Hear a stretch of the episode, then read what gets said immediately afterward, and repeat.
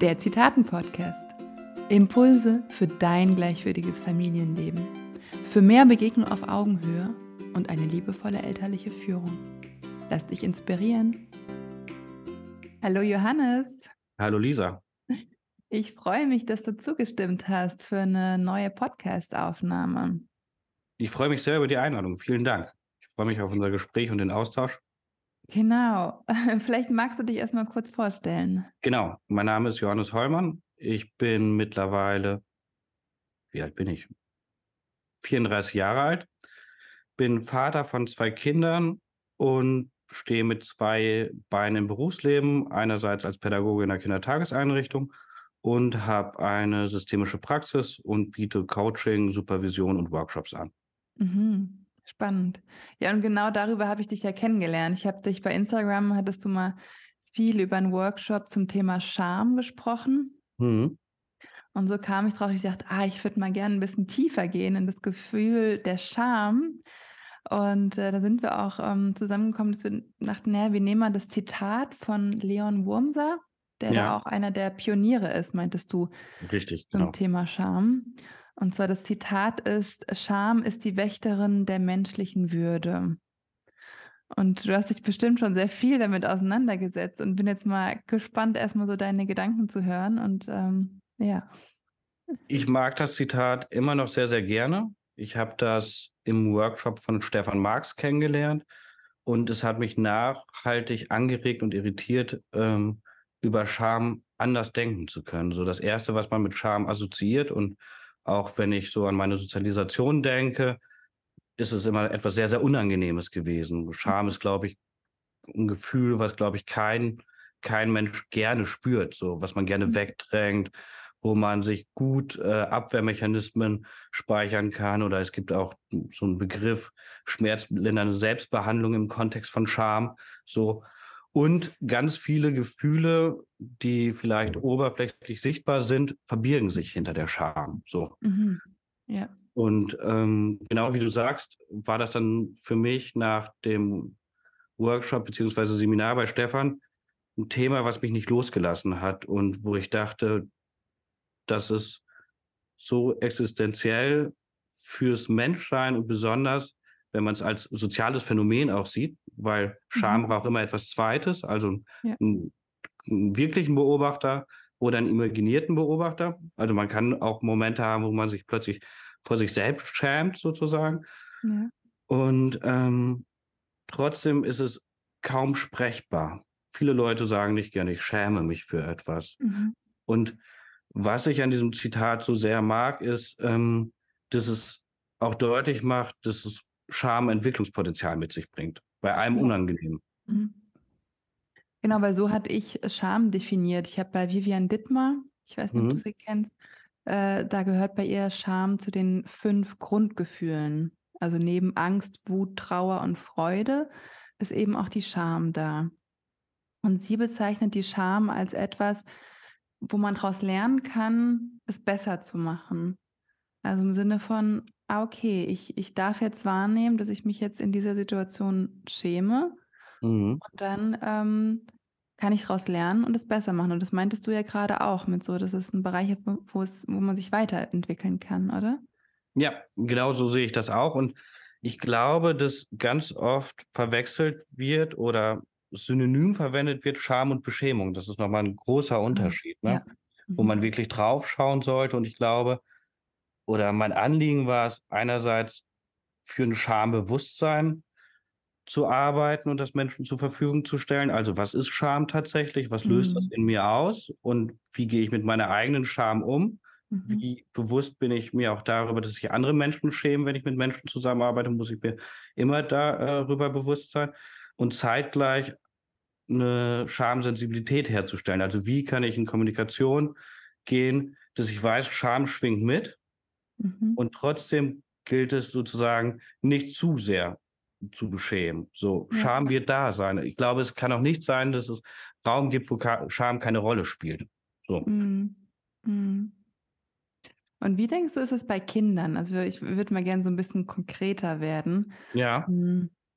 Weil bei Kindern ist es ja so, da entwickelt sich ja der Scham erst. Also das ist ja am Anfang ist das Gefühl Scham ja noch gar nicht da und so mit der Mhm. Entwicklung: „Hey, ich bin ich und das ist mein Körper und das ist dein Mhm. Körper.“ Ich finde, da beginnt ja so so dieses, hm, Wahrnehmen nach: „Ah, okay, und ich darf mich auch schützen.“ Also, da Mhm. kommt da kommen wir wieder so zurück aufs Zitat von „Scham ist die Wächterin der menschlichen Würde.“ Das heißt, wenn ich sage, ich ich schäme mich, wenn andere mich sehen, dann dient es ja eigentlich als Schutz von: „Hey, mein Körper gehört mir und, ähm, den soll jetzt niemand anderes sehen.“ Ja, das ist, hm, ein Beispiel, ähm, was ich erlebt habe, äh, in der Begleitung meiner Töchter oder besonders bei der Älteren.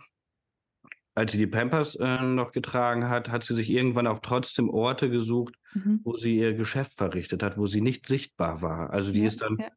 hinter 'n Vorhang gegangen Mhm. oder es war immer ein Ort, wo jemand nicht dabei war. Und das war ihr Mhm. ganz wichtig und das kam ganz natürlich in ihrer Entwicklung Mhm. wurde Mhm. das ausgesetzt, ne? Und andererseits hat's auch damit, glaube ich, immer zu tun, von welchen Modellen lerne ich so? Welche Werte Mhm. werden mir vermittelt und wie gehen wir damit um? Also, es gibt Haushalte, wo die Toilettentür immer offen steht in Familien, wo das gar kein Problem ist oder da auch Leute reingehen dürfen oder nicht reingehen. Und es gibt andere Familien, wo die Tür äh, verschlossen wird und, äh, man verrichtet das, ähm, Geschäft alleine so. Mhm. Und es hat da sozusagen immer mit dem Normativ zu tun. So Ja, ja. nach meinem Ja, das würde ich auch sagen. Scham ist ja sehr kulturbezogen auch einfach. Richtig. Genau. Mhm, und dann kann auch die Kultur der Familie auch jeweils anders sein. So verstehe ich das auch. Mhm. erlebst du Scham bei deinen Klientinnen oder bei deinen Kindern? Ja, also ich merke grad, dass Scham noch gar nicht so 'n, äh, großes Thema ist. Ähm ähm, was was mir so in Sinn kommt, ist ist, wenn Kinder sich halt mehr so abgrenzen und sagen: „Hey, ich ich will jetzt alleine sein“ oder „Ich will nicht, dass du mich jetzt ausziehst. Ich will mich Mhm. alleine ausziehen.“ Also gut, hat auch mit der viel mit der Ich-Entwicklung zu tun, aber auch mit Scham: „Hey, ich will jetzt, dass nur die Mama mich auszieht und zum Beispiel nicht der Papa“ oder so. Da muss man natürlich auch genau hingucken: „Okay, was ist es jetzt?“ Aber ich glaube schon, Mhm. dass es da auch schambehaftet sein kann: „Hey, ich fühle mich jetzt wohler mit der einen Bezugsperson und möchte gern, dass sie mich auszieht.“ Und da finde ich's auch total wichtig, dass Eltern auch dann so 'n ja, so 'n Feingefühl dafür entwickeln und sagen: „Hey, und dem kann man auch nachgehen.“ Glaube nicht nur nachgehen, sondern man mu muss dem nachgehen, wenn man für die Integrität des Kindes sich einsetzen Genau. möchte, so. Ja. Und, ähm, genau das macht 'n großen Unterschied, damit auch sensibel umzugehen, damit die Kinder lernen: „Ich habe Grenzen, kann diese äußern und die werden nicht übergangen.“ Mhm. Mhm. Mhm. Und hier sprechen wir ja ganz stark von der Scham, so von von Schutz als zur menschlichen Würde. Mhm. Ähm, gibt's denn noch andere Situationen, wo Scham dir irgendwie so in den Sinn kommt, auch bei Kindern? Ja, zum Beispiel, ähm, auf Äußerlichkeiten bezogen, Mhm. so Mhm. ganz klar. Also, wie wird damit umgegangen, was wer trägt, was ist erlaubt, ne? Also Mhm. noch 'n Beispiel oder 'n Phänomen, was ich beobachte, was, äh, was mich irgendwie aufweckt so oft. Meine Tochter macht sich manchmal morgens für den Kindergarten fertig und die trägt meistens ihre Haare offen und an manchen Tagen macht sie sich die Haare ganz schön fertig mit ihren Möglichkeiten und richtet das her so. Und kurz bevor sie in die Einrichtung geht, zieht sie dann ihre Zopfgummis und ihre, äh, Spangen wieder ab, weil sie sich unwohl fühlt mit dieser Mhm. Situation. Und das ist ja auch etwas, was wir als Erwachsene kennen, wenn wir vielleicht overdressed oder underdressed auf 'ne Feier gehen oder Mhm. irgendwo auftauchen oder 'n Flecken, an unseren Klamotten erst im. Nachhinein entdecken, der die ganze Zeit sichtbar war oder der Reißverschluss der Hose ist offen, irgendwie, was einem Mhm. gar nicht klar war und dann geht man irgendwo anders und plötzlich sieht man: „Oh, da habe ich etwas von mir veröffentlicht.“ Also, bei Scham geht's ja auch um die Öffentlichkeit. Man veröffentlicht etwas, was man nicht zeigen möchte. Mhm. Mhm. So, Mhm. und wenn wir über den Begriff der Würde sprechen, ähm, darüber habe ich mir auch lange Gedanken gemacht, was heißt denn Würde oder die Würde des Menschen ist unantastbar, ist unser Mhm. Grundgesetz. Und Würde verleiht man sich gegenseitig durch Anerkennung, ne? Also, Mhm. wofür wird man anerkannt und wofür wird man nicht anerkannt? So, und da sind wir wieder bei den Normen und Werten und diese bedingungslose Anerkennung ist, glaube ich, ganz, ganz wichtig in der Begleitung von Kindern. in mhm. Familie und Institution und auch der Begegnung mit jedem Menschen. Mhm. Das heißt, Scham kann dann auch wie so eine Klingel sein. Also wenn es irgendwie darum geht, okay, wie viel kann ich zeigen? Wie viel soll oder ja, möchte ich zeigen? Und was ist zu viel gezeigt? Also das heißt, da können wir ja auch dann durch die Scham lernen, oder? Zum Beispiel so, okay, da hm, ja, da habe ich vielleicht von mir, sei es vor so einem Vortrag und ich bin da so total aus mir rausgekommen und war voll in meinem Element und habe mich aber dann geschämt, weil ich die anderen vielleicht nicht so mit abgeholt habe oder so. Mhm. Dann wäre es da vielleicht ein Moment zu sagen, okay, vielleicht bin ich da zu sehr aus mir rausgegangen und kann da mehr für mich behalten, aber in anderen Situationen ähm, kann ich dann mehr zeigen. Und das ist ja auch so ein bisschen so ein Abwägen, so wie sehr darf ich meine Integrität ausleben oder wie sehr bin ich in der Kooperation? Ja, ich glaube, das sind zwei Dinge, die du mhm. ansprichst, mhm. die wichtig sind. Einerseits ist Scham immer kontextabhängig. Also ich kann mich mit meinen Freunden anders unterhalten als mit meinen Arbeitskollegen. Mhm. Mal angenommen, man ist auf einer Weihnachtsfeier, ähm, hat einen Glühwein zu viel getrunken und am nächsten Tag schämt man sich, weil man etwas vielleicht von sich privat veröffentlicht hat, so, weil man mhm. ein Gespräch geführt hat, wo man dachte, uh, das war eine Information zu viel, die hat da nicht hingehört. So. Und dann ist ja die Frage, wie gehe ich damit um? So mache ich es vielleicht sogar sprechbar. Ich habe auch im Kontext immer äh, für mich zumindest verstanden, dass es gut tut, wenn man sich schämt, ist, darüber zu reden. So mhm. vielleicht mhm. sogar nicht vielleicht als erstes mit der Person, vor der man sich schämt, sondern ja. mit einem anderen Beteiligten. So und das macht es schon weicher für mich. Das mhm. verflüssigt mhm. sich dann dieses mhm. Gefühl und es kann mhm. weggehen. Und das Problem ist eher, was ist, wenn es sich verfestigt? Und dann kommen wir eben zu dem, wie Scham oft ähm, verstanden wird, dass es äh, entwicklungshemmend sein kann. So, mhm. man macht gewisse Dinge nicht mehr. Beispiel dein Vortrag so: Oh, ich habe keinen sauberen Vortrag nach meinem Verständnis abgeliefert. Ich mache es jetzt einfach nicht mehr. Mhm. Oder man sagt so: Okay, welche Erkenntnis konnte ich daraus ziehen, so dass ich beim nächsten Mal anders machen darf, mhm. anders machen kann. So und nicht das Gefühl wegzudrängen oder man könnte es ja auch sagen, so, die Leute waren doof, so, ich möchte dieses Gefühl nicht haben, das lag ja an den anderen. Mhm. So, die konnten da nicht mitgehen. Mhm. Und da mhm. merkt man, wie sich das anheftet und dann gibt es unzählige Abwehrmechanismen von Scham, die man damit äh, gar nicht unbedingt verbindet. Mhm. Ja, ich merke gerade, wie sich so eines in meinem Kopf sortiert, weil ich mich noch gar nicht so intensiv mit Scham befasst habe. Aber im Endeffekt hängt ja Scham auch sehr eng mit Fehlerkultur zusammen. Also gerade wenn wir jetzt zurück in die Familie gehen und wenn mhm. wir, wenn da eine gesunde Fehlerkultur gelebt wird, im Sinne von, hey, mir passiert ein Fehler, aber ich werde, das wird nicht auf mich gezeigt und sagt, du hast einen Fehler gemacht, sondern, oh Mist, da ist was schiefgelaufen, komm, ich helfe dir, es wieder richtig zu machen, mhm. dann ist ja auch da dieses Charme da, dieses Gefühl von, uh, ich habe was falsch gemacht, aber hey, ich kann daraus lernen. Und vielleicht ist es auch deswegen so verankert in unserer Gesellschaft, dass Scham auch so als negativ betrachtet wird, weil, naja, eigentlich dürfen wir ja keine Fehler machen in unserer Gesellschaft. Genau, und ich glaube halt, ich verstehe das so, äh, Fehler sind erstmal eine äh, Beobachtungsleistung von jemand. Also ich muss, jemand mhm. muss ja sagen, das ist nicht richtig gemacht. Ich, mir als Beispiel wurde probiert, mein Leben lang den Stift richtig zu halten. So, hat keiner geschafft. Ne? Also jegliche Institution ist daran gescheitert. So, ich habe das bis heute äh, so fortgefahren, wie ich das mache, außer wenn ich vielleicht mal bei der Bank bin oder so, dann probiere ich den Stift richtig zu halten. Und das ist gar kein Problem für mich. Und dann gibt es immer wieder Situationen, wo ich schreibe und dann äh, fällt mir das selbst gar nicht auf. Und dann wird es plötzlich veröffentlicht. So, oh, du hältst aber diesen Stift komisch. Von mhm. ganz, ganz vielen Menschen. Und dann wird mir das unangenehm. So, und dann mhm. ist die Frage so, äh, lerne ich das jetzt? Oder lerne ich es weiterhin nicht so? Und ich habe mich dazu entschieden, das nicht lernen zu wollen, so, weil für mich reicht das so. Man kann meine äh, Schrift lesen. Und dieses sich veröffentlichen lassen von etwas und sozusagen, das ist ein Fehler, um darauf nochmal mhm. zurückzukommen. Mhm. Das ist immer die Frage. Was betrachten mhm. wir als Fehler und wer hat das Recht dazu, das so zu deuten? Mhm. mhm. Und wenn du so sagst, den Finger drauf zeigen, genau geht es vielleicht in der Entwicklungsbegleitung von Kindern darum, dass man eher die Hand reicht in diesen Situationen ja. und die Person mitnimmt. So. Und mhm. äh, tatsächlich vielleicht dann auch die Hand reicht, dass die Person sich nicht in Grund und Boden schämen muss, sich nicht mhm. öffentlich machen möchte. Mhm.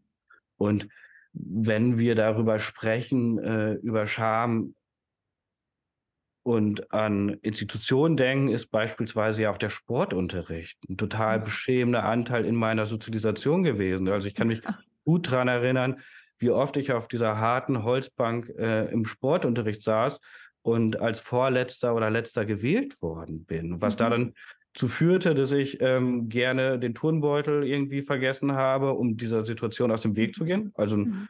ziemlich kluger Abwehrmechanismus. Und ähm, ich konnte meinen Schmerz damit gut selbst behandeln, um dieses Bild nochmal zu machen, oder gar dem Unterricht ferngeblieben bin. Und dann fing es an, äh, äh habe ich mich plötzlich so un, äh, vorgestellt. Also ich bin Johannes, ich bin handwerklich ungeschickt und unsportlich und klein noch dazu. Ne? Also mhm. dann ging es nochmal um so eine mhm. Äußerlichkeit. Ich bin als Mann relativ klein so oder mittel. Und ähm, es gibt ein anderes normatives Bild in der Gesellschaft von Männlichkeit, mhm. äh, was vorgelebt wird, ähm, was total äh, natürlich kritisch zu betrachten ist, solche geschlechtsstereotypischen Phänomene. Mhm. Und man beginnt plötzlich darüber vorzuveröffentlichen, damit nie jemand darauf zeigen kann, ach, du bist aber klein, aber du, du bist mhm. unsportlich mhm. oder handwerklich ungeschickt. Mhm. Und was dadurch passiert aber ist, dass wir uns Entwicklungspotenziale nehmen. Natürlich kann ich sportlicher werden. Natürlich ja. wachsen kann ich nicht, aber ich kann mit meinem eigenen Körper damit umgehen und sagen, das ist okay so mhm. Körper und mich in die Selbstannahme gehen mhm. auch. So, ne? Und das finde ich auch hochinteressant. Mhm. Ja, es ist total spannend, was du erzählst. Also das ist ja auch, also wie eng also Scham mit Integrität zu tun hat und dass man sich da auch selbst annehmen darf oder mhm. sagen darf, hey, und das will ich verändern. Und das war vielleicht immer so oder das ist so, mhm. aber das will ich verändern. Da kommt mir auch ein Sinn, ein Spruch in den Sinn, äh, hat mein Papa immer gerne zitiert, ähm, von einem Theologe. Gib mir die Kraft, also es geht um Gott, gib mir die mhm. Kraft, mhm. ähm, äh, Dinge zu ändern, die ich ändern kann und ähm, Dinge zu akzeptieren, die ich nicht ändern kann und die Weisheit, beide zu unterscheiden. Und irgendwie hängt da ja Scham auch eng zusammen, dass man entweder sagt, hey, okay, entweder ich schäme mich jetzt über etwas, ja. was ich nicht verändern kann, dann darf ich da in die Akzeptanz gehen. Mhm. Ähm, oder ich schäme mich etwas für etwas, was ich aber verändern kann und kann dann sagen und kann dann diese Kraft erst recht daraus nehmen, sagen, hey, okay, ich habe mich da jetzt geschämt, aber ich will jetzt die Kraft nehmen und ich will was daraus machen. Ja. Mhm. Und genau, es kann sein, dass man diese Kraft nimmt und ich glaube, da, dafür gilt es, äh, Begleitung anzubieten und ja. Scham zu normalisieren, so, ne? Mhm. Und auch ähm, zu akzeptieren, dass sie da ist und eben nicht in einem beschämenden äh, Muster zu kommen, also in den Kränkungsmuster, weil man sich selber nicht schämen möchte. Ähm, Gibt es die Idee von Stefan Marx dazu, dass die Menschen, die zu viel Scham empfinden, so, es gibt ein gesundes Maß an Scham, aber mhm. wenn es irgendwann zu viel ist, er benutzt gerne das Bild eines Bechers, der überläuft. Mhm. Das hat er auch nochmal, das zitiert er selbst, ich äh, habe die Quelle gerade nicht auf dem Schirm. Und wenn dieser Becher überläuft, fängt man an, andere zu beschämen. So. Aha. Und wenn wir an marginalisierten Gruppen denken in der, in der Gesellschaft, die sich dann sozusagen andere Opfer suchen oder jemanden, den man noch schlechter machen kann, weil man etwas nicht gut macht oder mhm. wenn äh, jemand ausgelacht wird, so. Mhm. Ähm, das ist sehr, sehr kritisch. Und ich glaube, da gilt es auch äh, wirklich sensibel mit umzugehen. Es gibt äh, das Open Door Konzept von Michael Passold ähm, aus der Psychomotorik, was ich sehr gern mag. Und ähm, der hat drei Grundregeln und unter anderem ist eine Regel im psychomotorischen Raum von ihm, kein Kind darf beschämt werden. Mhm, mh. So, und ja. das ist natürlich nochmal ähm, schwierig zu unterscheiden, wie gehen wir mit Auslachen um. So, ne? Mhm. Also es mhm. kann passieren, dass wir einfach aus dem Affekt heraus lachen, ja. so, wenn ja. etwas passiert, so. Das passiert mir selbst auch. Es gibt Situationen, die ich, die kann ich nicht einordnen, da muss ich lachen. Und trotzdem gilt es darum, was passiert mit dem anderen, wenn ich ihn auslache in dem Moment? Kann ich mich dann mhm. entschuldigen? Kann ich es nochmal begründen und kann ich das sprechbar mhm. machen? Und dieser offene Austausch, das finde ich unheimlich wichtig. So. Mhm. Und ja, was ich ja. zeitgleich mhm. wichtig finde, und ich glaube, das sollte man sich als Pädagoge, Eltern, Teil oder Berater, egal in welchem Kontext man mit Menschen arbeitet, bewusst sein, wenn jemand beschämt wird, dann kann man auch darüber reden und du darf sich auch für die Würde des anderen mhm. Menschen äh, einsetzen und sagen, ja. das war kein würdiger Umgang, wie du mit der Person umgegangen bist. Mhm. Ha also nicht Hallo sagen, sondern mir ist da gerade etwas aufgefallen. Mhm. Da, das löst dieses Gefühl in mir mhm. aus. Und ähm, ich kann es gerade nicht einordnen und ich glaube, da gäbe es einen anderen Weg. Und mhm. ich arbeite drei, fast mein halbes Leben, ist mir letztens aufgefallen, ähm, in sozialen Einrichtungen. Und tatsächlich ist das Thema Scham wird nicht bewusst sprechbar gemacht mhm. und zeitgleich wird täglich beschämt.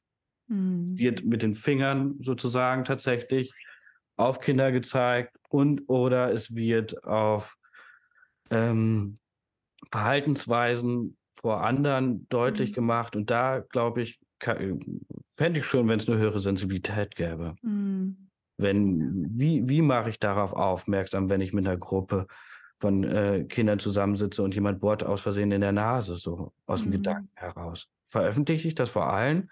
Gehe ich da einmal vorsichtig hin oder sagst du, nimm dir mal kurz ein Taschentuch oder reiche einfach nur das Taschentuch? Mhm. Oder mhm. äh, mach ganz klar, äh, wie ein Lehrer, der einen unaufmerksamen Schüler irgendwie im Unterricht gesehen hat, so, ähm, komm mal bitte an die Tafel und schreib mal auf, was ich gerade gemacht habe. So. Mhm. Da bekommt, glaube ich, der Schüler kein, nicht mehr Freude zu lernen. So, nee. sondern er möchte aus dieser Situation raus. Nee. Mhm. Ich, ich fand es ganz spannend, als du ähm, auch dieses Lachen mit reingebracht hast, mhm. dass, dass oft, ähm, wenn so ein Schamgefühl ausgelöst wird, dass dann auch derjenige lacht. Und das kenne ich mhm. bei sehr vielen Kindern wenn die dann auch zum Beispiel hauen oder jemanden wehtun mhm. und dann lachen, dann ist es kein Lachen von Freude, sondern dann ist es eigentlich die pure Scham, mhm. die dann da zum Vorschein kommt. Und ja, dem zu entgegnen und die Kinder da, da aufzufangen eher, das ist wichtig. Aber das ist natürlich auch sehr schwierig in der Situation, wenn man jetzt selbst gerade geschlagen wurde oder so und das Kind einen dann angrinst. Mhm. Dann ist es eine Scham. Aber vielleicht auch, weil dann dieses Thema Scham noch gar nicht so präsent ist in der Familie. Mhm. Und es braucht vielleicht auch einen kurzen Moment und man darf sich selber auch Zeit geben ja. und auch dem Kind Zeit geben, um dann hinterher drüber zu sprechen. Ja. Kinder reagieren dann ähm, ja oft in diesen Situationen, nachdem sie gelacht haben und dann ermahnt worden sind, vielleicht von ihren Elternteilen und nochmal zurechtgewiesen worden mhm. sind, wie es denn wäre, mit Trotzverhalten. So ja, ja. Mhm. Und ähm, das finde ich ähm, benötigt einfach diese Sensibilität. Also einerseits mhm. diese beiden Aspekte, Bewusstsein, Scham gibt es. Scham ist sowohl mhm. als auch entwicklungsförderlich und kann entwicklungshemmend sein. Und trotzdem, wie sprechen wir? Und mhm. wenn ich jetzt mhm. sage, ähm, es gibt Mechanismen in der Kommunikation, die darauf hinweisen, dass es der, das ein schamvolles Gespräch ist, wenn ich zum Beispiel mit Du-Botschaften spreche. Da möchte ich was mhm. abweisen von mir. Also du kommst ja immer zu spät. Ja, ja. Also vielleicht schäme ich mich dafür, mhm. weil äh, jemand so mit meiner Zeit umgegangen ist. Ich denke, ich bin dem nichts wert. Mhm. So, ne? Also ich bin nicht würdig, der geht nicht würdevoll mit meiner Zeit mhm. um, ich anerkenne damit um und immer kommst du zu spät. Also du und immer weisen oft darauf hin, dass irgendwo Scham mit im Gespräch ist und man kann es anders mhm. gestalten. Mhm. Ja, das ist ein guter Punkt. Ja. ja, ich merke, diese Scham ist so vielschichtig und ähm, wirklich kann auf vielen Ebenen betrachtet werden.